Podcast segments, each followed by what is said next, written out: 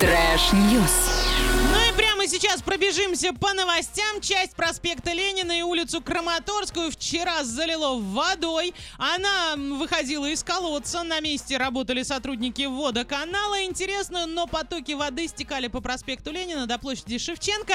Затем поворачивали и начинали заливать улицу Краматорскую. В ливневые колодцы, расположенные на ее пути, она так и не попадала. У меня прям складывается такое ощущение, что стоял регулировщик и показывал. Да. Сюда. А она, знаешь, текла только по хорошему асфальту. Да, она проверяла. По новенькому, конечно, соответствие всем стандартам и нормам. И еще немного о воде и, ну, конечно же, о мимимишных животных. Детский или собачий пляж? Арчане возмущены выголом животных двумя милыми женщинами. В общем, все это происходит в парке строителей на озере Песчаное, куда сейчас народ собирается. Так вот, накануне в редакцию Урал56.ру для лиц старше 16 лет поступили фотографии, сделанные арчанкой на пляже. По словам обратившейся, две девушки ежедневно посещают это место вместе с несколькими собаками. Они купаются сами, купают животных, при этом собаки свободно бегают среди отдыхающих. И далее я зачитаю прям обращение, где пунктуация и орфография сохранены. Итак. Детский пляж на парк строителей превратился в собачий пляж в прямом смысле этого слова. Каждый день две милые особы со своими милыми собаками приходят, чтобы самим искупаться и искупать, да-да, своих собак, 3 восклицательных знака. А у меня там ребенок купается, и не только мой ребенок. Это огромная стая в сопровождении 2 женщин каждый день посещает данный пляж. Мало того, что на пляжу курят, пьют, а также еще купают собак. Прошу не оставлять без внимания. Мы уже говорили об этом и еще раз повторим. В основном люди, у которых есть собаки, просыпаются рано, поэтому если вдруг вы нас услышали, барышни, вот ваши фотки даже засветились на сайте Урал56.ру для лиц старше 16 лет. Будьте внимательны, не нужно этого делать. Собак купаем в ванной, благо горячая вода имеется сейчас у нас у всех. И сами, если хотите освежиться, приходите в парк строителей, но уже без животных. А я, кстати, согласна с теми, кто обращается. Это, ну, я, допустим, не пошла бы в воду, если там купаются собаки. Мало ли что. Да ну... Нет. Я не рискнула бы, честно. Ванечка, расскажи своих новостей. Я бы рискнул. Ладно, расскажу. В Аргентину мы с вами отправляемся редко. Мы там бываем. Значит, священник открыл в церкви фальшивый бар в знак протеста. Решил гульнуть, товарищ.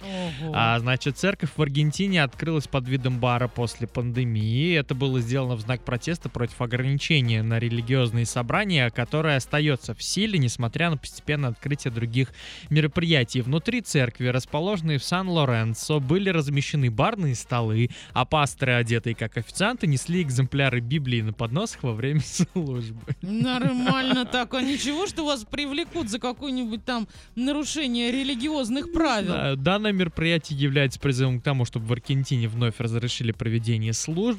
Пастор, который также был облачен в форму официанта, сказал, что на сегодняшний день молитвенный бар кажется единственным способом служить тому, чему они, значит, хотят служить.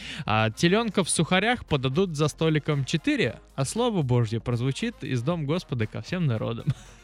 Пошутил он, и правда, я здесь прям шутки не нашел. Шутник прям 80-го. Тем не менее, левела. Не знаю, чем все это закончится, потому что пока что просто это вот такой вот протест, который существует именно в таком виде, и пока никто на это не откликался, не отзывался. Интересно, а что там из напитков? Святая вода и когор?